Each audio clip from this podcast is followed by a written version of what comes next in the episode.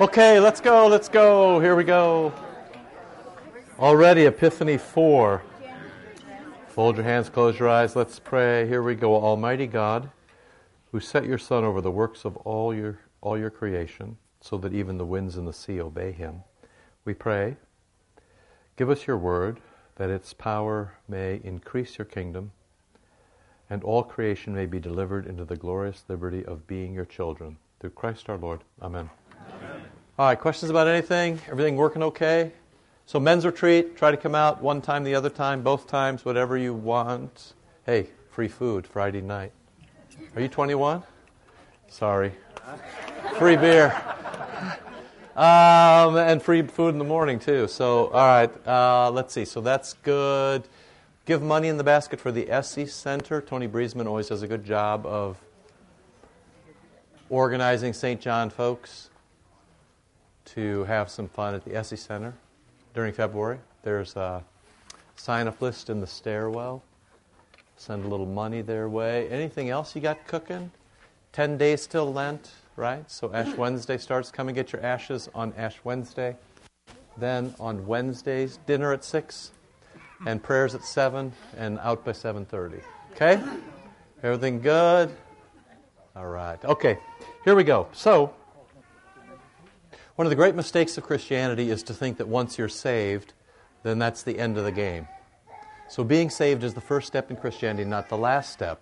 And the writer to the Hebrews knows this. He's writing to people who have actually a tremendous amount of insight because they understand the Old Testament. They're Hebrews, right? So they understand what it was like to have a priesthood. They understand what it was like to have a temple. They understand what it meant to have an Ark of the Covenant. They even understood what it was to have a Messiah on the way.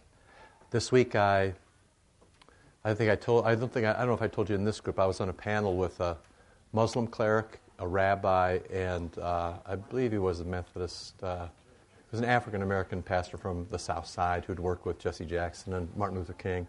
So it was a very interesting time for me, but one of the things that we were talking about different things, and one of the things that the rabbi said was, he said, you know, we're a messianic people. That means we're a people who have hope. And you can see that in the rite of the Hebrews, this sense of being a messianic people with hope. The thing is, this is very important, the hope is located in a person. In many and various ways in the past, the Lord spoke to our fathers, but in these last days, he's spoken to us in a son, the very first verse. It doesn't make any sense. We don't speak people out, or do we? Right? The angel comes to Mary and, as Luther says, makes her pregnant through her ear. So in some sense, Jesus is spoken out. The flesh and blood of Jesus is spoken into Mary by the power of the Holy Spirit. Occasionally in cathedrals in Europe, you'll see God speaking, the Heavenly Father, and there'll be this burst of light and wind that carries a dove, the Holy Spirit, and you'll see that hitting Mary and her becoming pregnant in the reliefs. It's very, very interesting. So when you get to a place like Hebrews 11, where it says faith is the assurance of things hoped for, that's not a wrong translation. It is, in fact, right. But it can also be translated as the stuff that gives assurance, apostasis. And I think the vicar has done a lot with this on Wednesdays. And that phrase keeps, or that word keeps appearing, the apostasis. It's not just that, gosh, faith is, you can hope that things are going to work out, because then that's talking about you. You know that in the gospel, or when it's the gospel, you're talking about what Jesus does to you. And so faith is the assurance of things hoped for. Faith is a gift. That's great Luther stuff. But faith is the hypostasis, the stuff of faith, the flesh and blood. You know, this is why the men's retreat's going to be on the creed, which, you know, you say to yourself, really, the creed, we'll see how he does. But, you know, what the creed is meant to do is to sum up the stuff, to tell the story. But it's not just a story. It's not just words. It's not just a hope. It's not just, you know, imagination. And this is what makes you different from everybody else, especially from your evangelical friends in Wheaton, that you rely on the flesh and blood of Jesus. You're bound to the flesh and blood of Jesus. You have access to God because of the flesh and blood of Jesus. Because Jesus, and now he lapses into being a Hebrew, is the one who is the high priest, for example, who goes into the holy place. Jesus is the one who opens the curtains and lets you through. Jesus is the bridge from here to there. It's all about Jesus, Jesus, Jesus, but not just Jesus, the idea. This is about Jesus, the flesh and blood born of Mary. And so, you know, the Messiah is here, and this is the difference that it makes.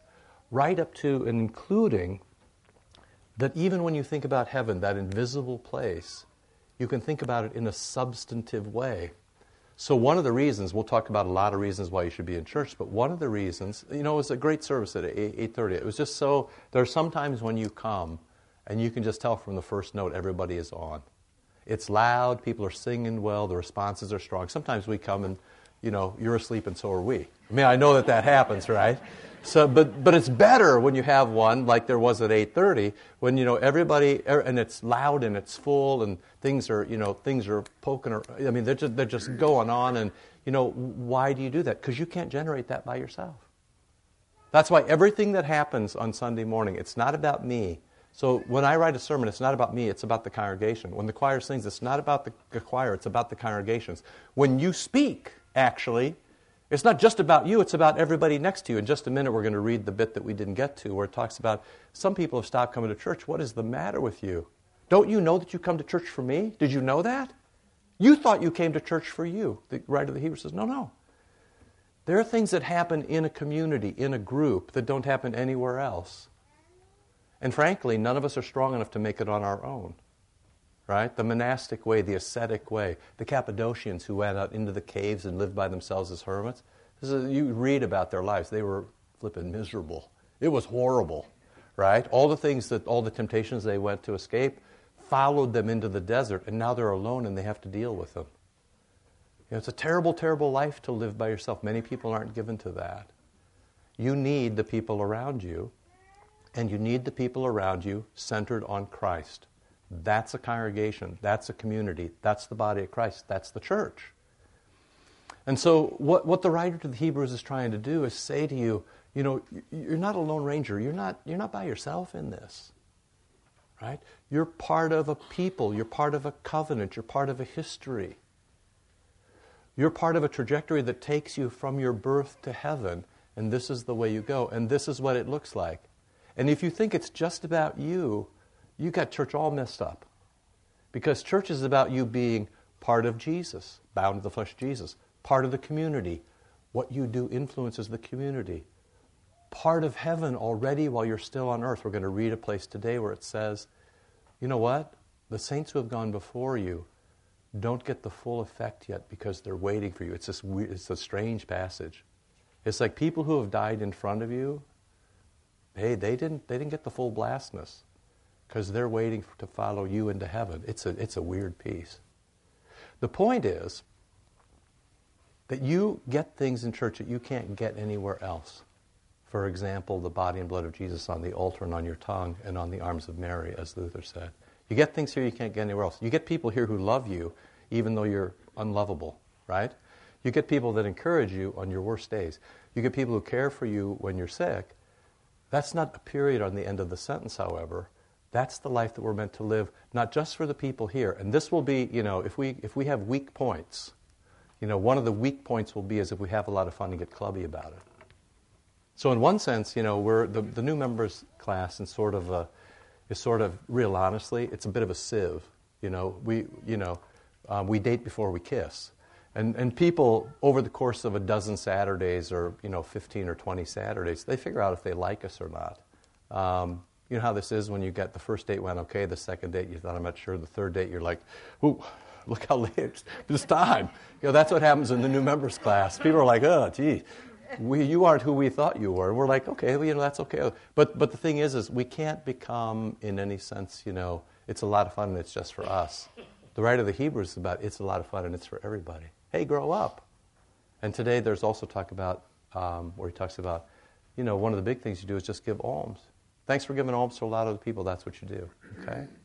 So all of that is in play as we go on. Now I want to pick up one verse of that we didn't pick up at the end of last time. It was the very last line. So you don't need the outline from last time to get there.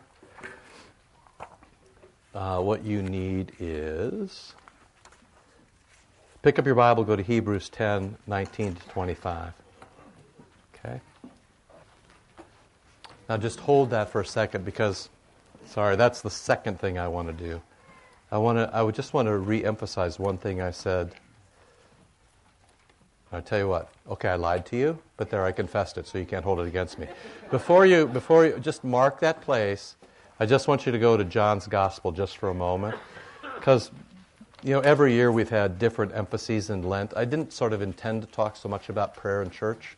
You know, we talk about Christ and Scripture and prayer and going to church and tithing and mercy and witness. You know, we had Carnival last year, and we talked about tithing and alms and made sort of emphasis. It just has kind of happened naturally with the selection that both prayer and church have come up.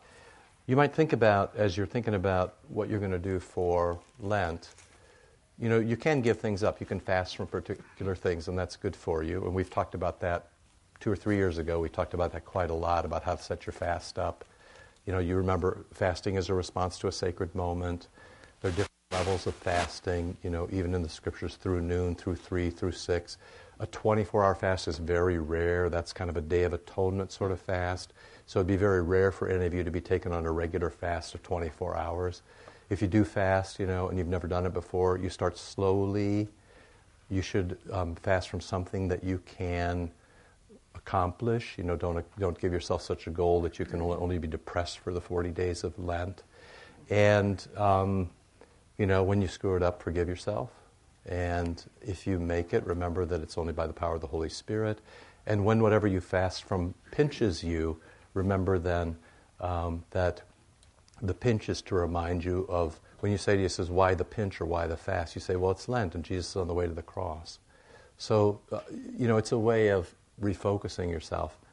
That said, another place to refocus yourself is prayer. And I said this to you last week, but I actually wanted to say it to you again. It's in John 15, 14 to 16. I know that contrary to many of the Bible studies I do, this one you're going to do a lot of flipping around because of how it's been arranged. But this is a glorious, these are some of the greatest words. Jesus says, I'm going to start at verse 12 just for fun. You know, this is my commandment, that you love one another as I've loved you. So live like me, imitate me. I love people, I don't have any enemies. You love people, you don't have any enemies. So love is the primary thing, right? Love God, love your neighbor. No idols, no enemies. That's the 10 commandments. This is my commandment, you love each other. Greater love has no man than this, than a man lay down his life for his friends. Now that is startling, that Jesus will take them as friends. And already there, you sort of weigh in with what we talked about last week. When Jesus is the bridge to heaven, Jesus invites you into the royal household. In the royal household, you're not just a servant. You're not just a support team. Jesus talks about you as he talks about himself as your brother, so you're a sister to Jesus. You're a brother to Jesus. Your family and your friends. And it's best in the world, you all know this, it's best in the world when your friends are your family and your family are your friends. That's an admirable thing in families, when they love each other, when they're friends. Well, what Jesus says to these people who are not related to him by blood, pause, your real family are the ones that you share the body and blood of Jesus with, not the body and blood of your mother and your father. Your real family are the people who share the same name that you got at the font. You get your family name at the hospital, Bruzek. But you get your baptismal name, Claire Lane Christopher, at the font, and we always pray for you by your baptismal name. That's the name you're known by amongst the angels. Right? So Jesus is the bridge to heaven, but he doesn't just sort of bring you up as foreign laborer. Jesus brings you up as friend and as family. You're part of the royal household. And that means everything. Look what he says. You are my friends if you do what I command you. Love each other. No longer do I call you servants. You see this? You're not just servants in the royal household. For the servant does not know what his master is doing. So what Jesus is doing is he's telling you what he's doing. What is he doing? He's loving everybody in sight. But I have called you friends, For all that I have, and listen, this rings just like Hebrews, all that I have heard from the Father speaking. The Father is speaking. In days past, the Father spoke to us by the prophets. Now he speaks to us by his Son. Right here it is. Jesus says, I'm telling you what I hear from the Father. For all that I've heard from my Father, I've made known to you. And then this great line, you didn't choose me, I chose you. And I appointed you that you should go and bear fruit, and that your fruit should abide, so that whatever you ask the Father in my name, and you know this, we've done this 100 times, but you know what you're going to get in advance. Probably the two things you need to know about saying your prayers. There's probably two things that will keep your prayers on the straight and narrow.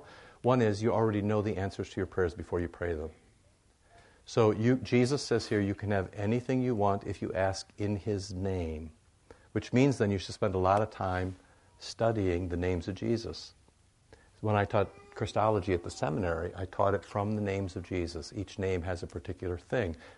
Called his name Jesus, so because he saves his people from their sins. So if you need to be forgiven, you should say, Jesus, I can't believe I did this. Please forgive me.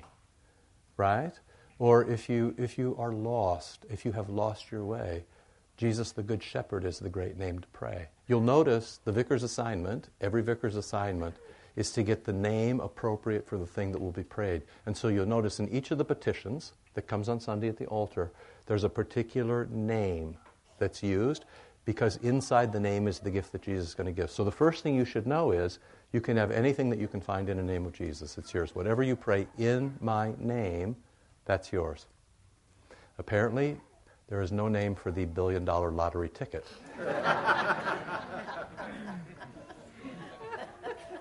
But there are names for other things.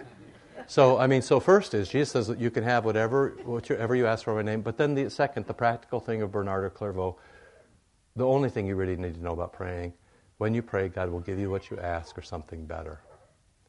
And that's not advice. That's the hard scrabble, long-term learned truth from somebody who prayed a lot. When you pray, God will give you what you ask or something better. So this means then, when you say your prayers, this is why you can give God advice. Right? This is what I think you should do, God.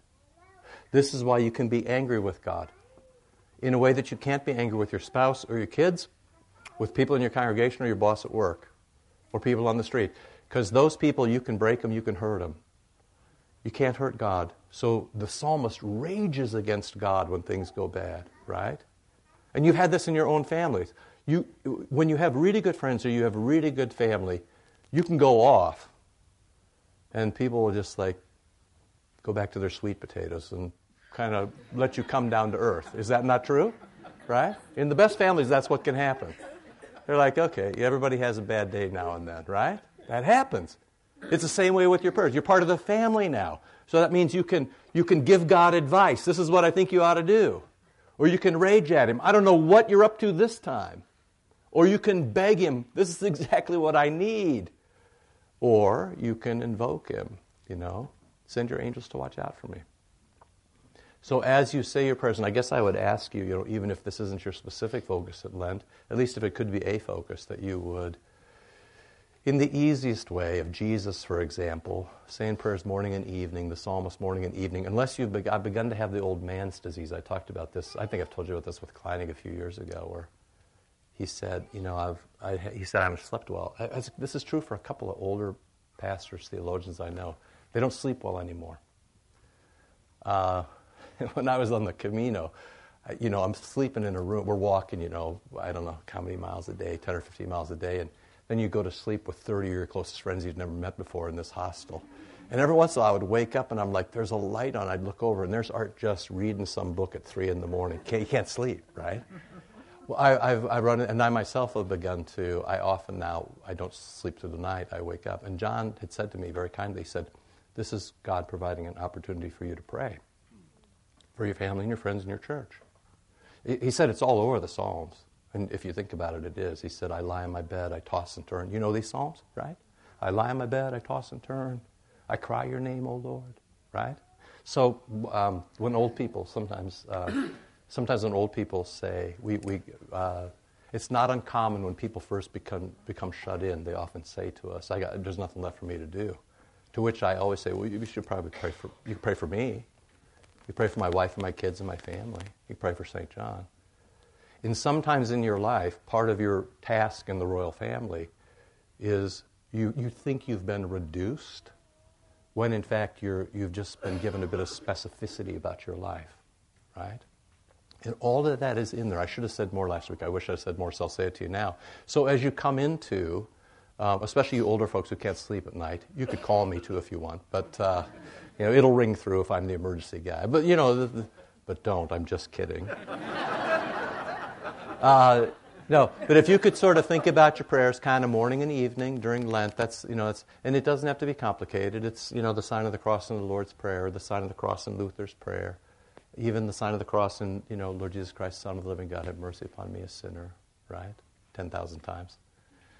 Just so you might want to just think about that, given that you know who you are now. You're part of the family, you're part of the royal family, and the Lord wants to hear from you. So, when you think of yourself as a co-worker, I'm going to press this all the way. If you think about yourself as being part of the body of Christ, then that means that you too are a bridge between heaven and earth, right? If Jesus is the bridge between heaven and earth, and you are Jesus, you're the body of Jesus. You're the bridge between heaven and earth. You're the one who is responsible to say, my friend is sick. The world's going straight to hell. I can't understand this. This makes me so angry. I'm really happy about this. It's wonderful. That's your responsibility. You're the bridge between heaven and earth because Jesus is the bridge between heaven and earth. His story is your story. Right? That's the Scriptures. His community is your community. So you might just want to think, going into Lent, maybe this year you could just think about being really good at coming to church, which you have been, I should say, by the way. I can't remember what I said because I'm getting old. Bear with me. Attendance at church is up 8% over last year. We track this stuff daily almost. It's really interesting. Also, we have about 1,000 people now on the rolls. What's happened over the past couple of years is we have contacted every family and every person on the rolls of St. John, so the rolls have shrunk dramatically because there are people, we lost track of them. It's kind of here's the thing. When you're a pastor and you go, Vic, pay attention now, you're going to need this later, okay? When you go to a conference, people always say to you, how many people do you have in your congregation? It's like, it's more fun to say 2,000 because then people are like, ooh, suddenly, This, well, the way that, this is really close to sinning, but I'm going to say it anyway, and if you call me on it, I'm going to withdraw it. So, what happens then is the way that people get really big numbers is that they never take anybody off, which was the case at St. John too. We had people who had been moved to Phoenix 14 years ago, right? It's just dishonest. And the part of the reason then, in America, you're a great success if you get a third of your people. That's kind of the going standard in all the cool guy books about if you're a cool guy pastor. If a third of your people come to church. So we have about 1,000 people on the books now. We got 750 people coming. We are the coolest guys. I say really humbly, toward Lent. So here's the thing. We know where everybody is now. And so, we're peeking in your windows. We're looking for you. So, the thing is, what I'm saying is this is good. If the other 250 people would come to church, I could stay home at night. This would be great. Okay? So, could you sleep? Show up. I couldn't sleep, but at least I'd be home. Right?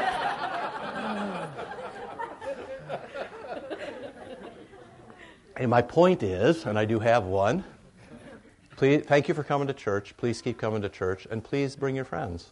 But bring them in a way that's gentle and that we aren't clubby about it. So the men's retreat is meant for that kind of thing. The women's retreat too. You can bring friends. It's not hard to show up and have dinner. It's not hard. Everybody can do it.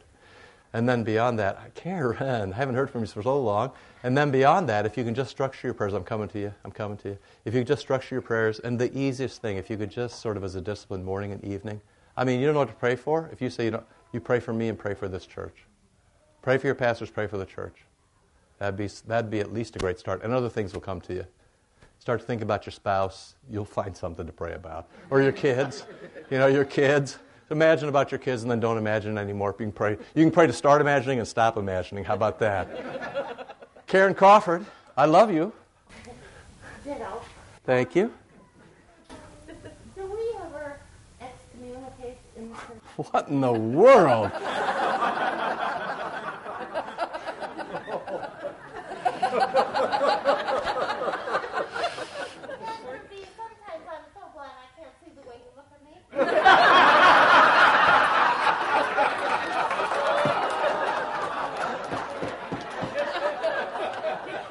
I still love you. I still love you.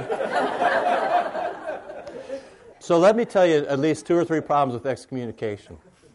One is the Lutherans have it wrong.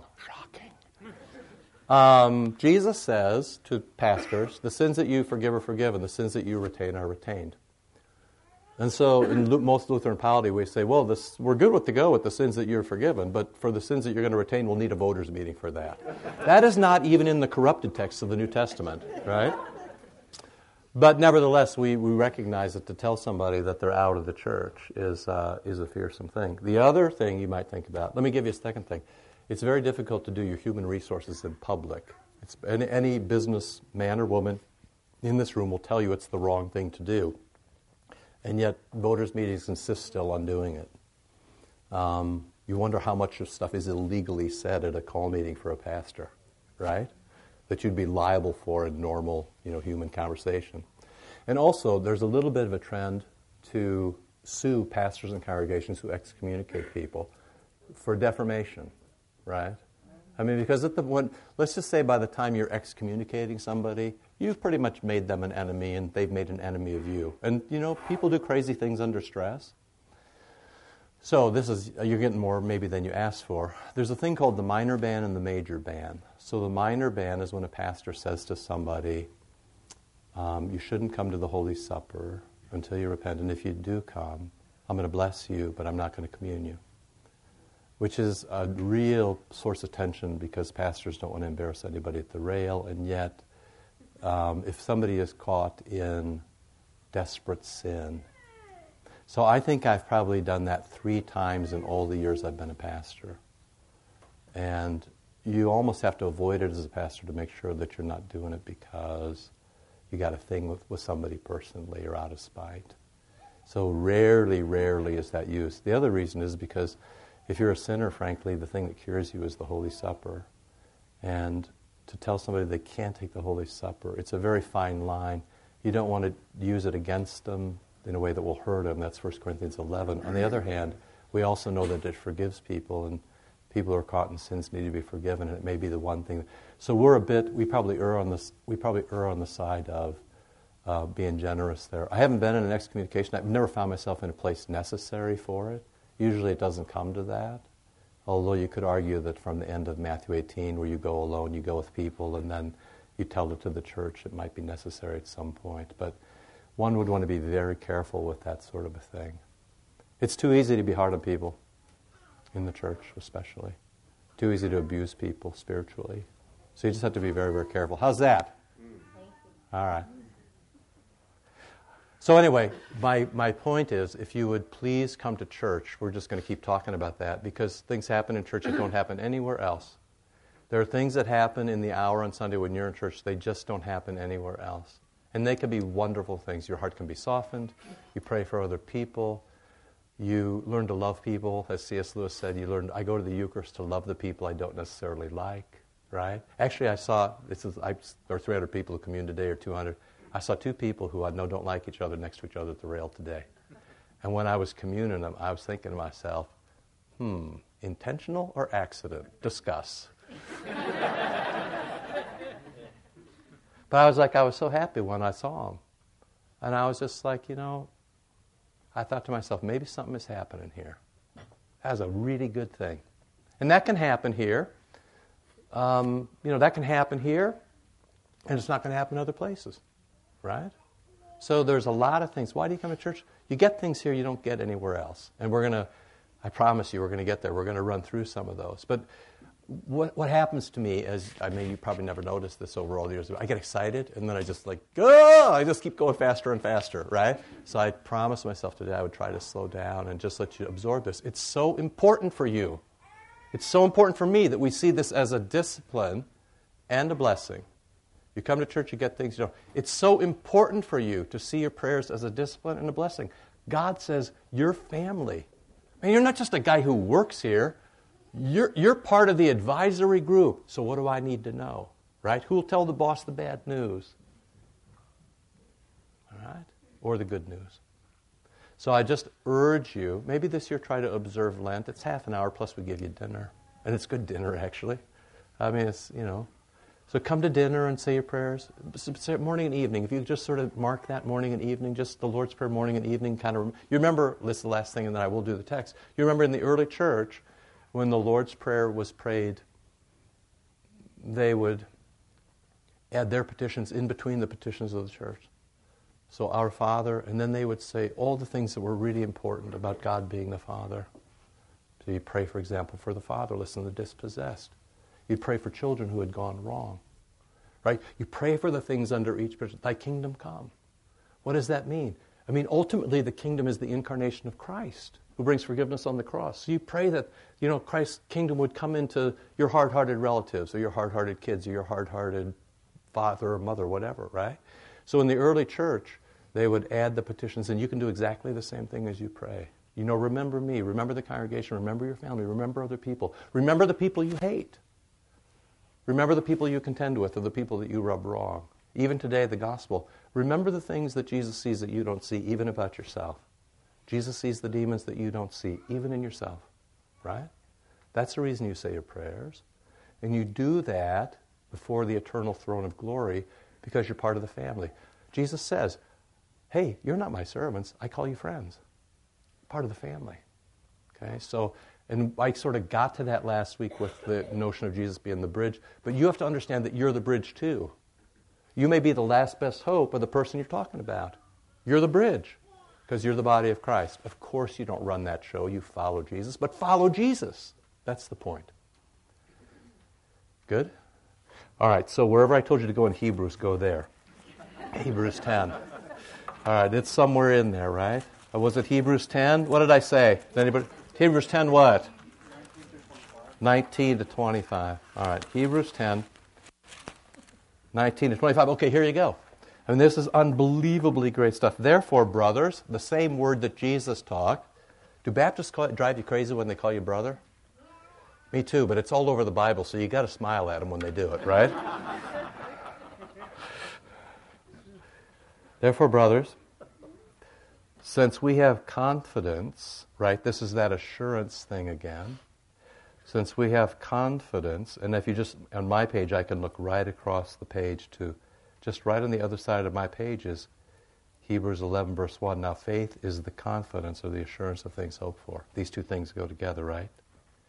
Therefore, since we have confidence to enter the sanctuary by the blood of Jesus. Now, what's he saying here? Remember the high priest, he only gets to go in once a year. He only goes in as he's swinging incense to keep it dark. He only goes in as he's bearing the blood of a sacrifice, one for him and one for the people. He only goes in with fear and trepidation. You know, it's probably not true. You know, the lore always was that they tied a rope around the leg of the high priest so that if he died when he got in there, they could pull him back out. It's probably not true. I mean, but it's a great story, though, and it makes the point. Right? So, I mean, there you go. You're weaving through these oriental tapestries to get to a place that's pitch black, and inside is and you throw up the incense just to make sure you don't see what you're not supposed to see. It's a dangerous thing. And basically what he's saying to you is, you know what? Now that you're family, now that you're part of this royal household, you can go in there with confidence. It's not going to hurt you.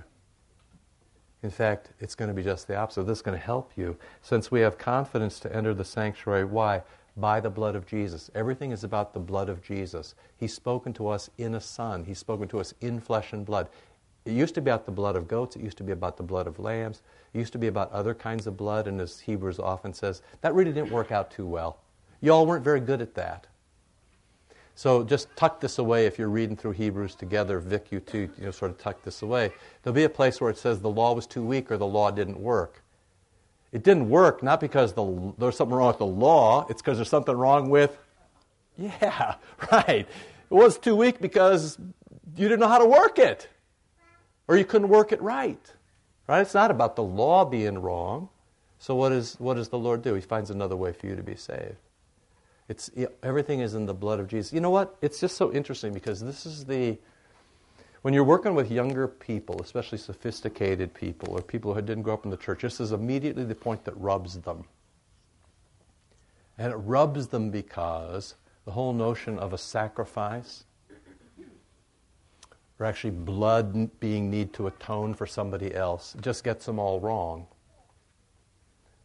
Of course, you tell me what's the difference between this verse and sending 18-year-old kids to Afghanistan.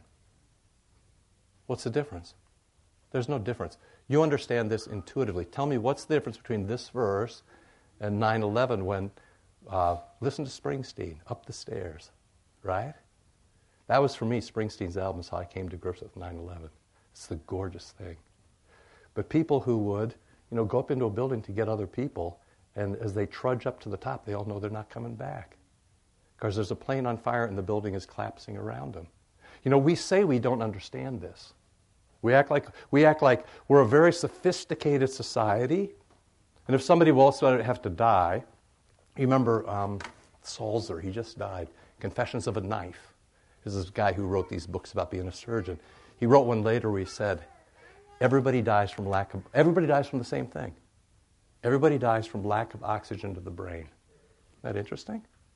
Like everybody dies from lack of oxygen to the brain. Every person has died from the same thing. If you will, they've died from bad blood. Sophisticated people will suggest that this is primitive, this notion of one person for another, and yet every sophisticated 21st century culture does it every day. If you have policemen, if you have soldiers, if you have firemen, even if you have parents who, you know, jump into the pond when their kids are drowning even if they can't swim. We understand this intuitively, and we can't reject this on the notion that it's primitive. This is who we are. This is what we do, right? And we do it all day long. So you shouldn't be put off by this. I mean, this is basically saying the blood of Jesus, which is to say Jesus, you know, goes in your place. Just like, you know, you send some 18-year-old you don't even know to Afghanistan or Vietnam or pick someplace in your place. That's how it works. That's how the world works. We don't all do it ourselves. We prefer not to do it ourselves, quite frankly. And we honor people who do it for us. This is not so different, right? So, you know, we've got confidence to enter the sanctuary by the blood of Jesus, by the new and living way, right? New and alive, new and living way. He dies so you can live the new and living way, which he opened for us through the curtain, reference to Holy of Holies, or the curtain. Remember that Jesus dies, and the curtain is ripped in the temple top to bottom, right? We get to go in through his flesh. So there it is. In 2 verses, you get the blood of Jesus and the flesh of Jesus. We have confidence because of the blood of Jesus. We go in because of his flesh. This is why, you know, the sacrament cannot be a symbol. The sacrament cannot be a sign. The Scriptures never use those words, just so you know. The Scriptures never use the word symbol or sign for either baptism or the Eucharist. Something really, really happens, right? What really, really happens is, I was just talking to somebody in the New Members class yesterday about things we haven't done. So there's a couple of things we haven't done, and sometimes I think, you know, we're just getting old and we don't change things. We probably should. There's 2 things I'd like to do, or I would think about doing if you wouldn't freak out. One would be, and this was the conversation, you know, of all the places in the world, we change the wording of the creed, so we say one holy Christian apostolic church. Of course, everybody knows the creed says one holy. Catholic. Well, this, I mean, really? You're really smart people. You live in Wheaton, Illinois. I'm guessing that every one of you can tell the difference between a capital letter and a small letter. So someday, if I slip, one holy Catholic and apostolic, you'd just be saying what the church has said for 2,000 years. We really, just because we Lutherans and, we didn't like the Catholics, and I get all that, but really you change a creed over that? I'm just not sure. The other thing is kissing the altar to greet it. You'll notice if you go to Mass or you watch the Orthodox, when the first time you get to the altar, you kiss them hello, you kiss them goodbye. Right? So it's just common, the priest or the pastor kisses the altar, hello, good morning Jesus, good to see you. You kiss him goodbye, I'm leaving now after the benediction. The point of those things is, yes, I'm actually aware that the altar was not in the manger, right? But it was this close, right? It could not be any closer. In some sense, the altar is Jesus. When you're going to come on Maundy Thursday, and what are we going to do at the end of the Maundy Thursday service? What are we going to do?